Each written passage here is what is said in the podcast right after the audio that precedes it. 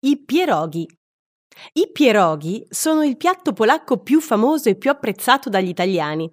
Si tratta di una pasta ripiena simile a quella dei ravioloni, in versione dolce e salata. Lo scrittore Richard Paul Evans una volta scrisse Dopo Madame Curie, i pieroghi sono il più grande dono dei polacchi all'umanità. Certamente la Polonia ha tanto da offrire, ma i pieroghi, piatto tipico condito in varie salse, oltre che andar tastato, va amato, perché è impossibile non trovare la combinazione giusta per i propri gusti.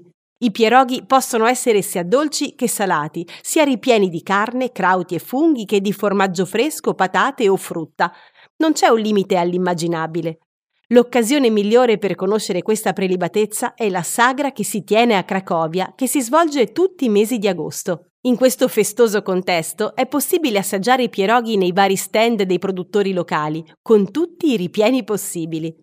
Tra le versioni più classiche regnano i ruschie, ovvero i ravioli con patate e formaggio fresco chiamato tvarog, poi quelli con la carne e quelli con crauti e funghi che costituiscono uno dei tradizionali piatti polacchi della vigilia di Natale. L'impasto può essere sia all'uovo che non, quindi pur essendo un piatto tradizionale, i pieroghi hanno la potenzialità di essere anche al 100% vegan friendly.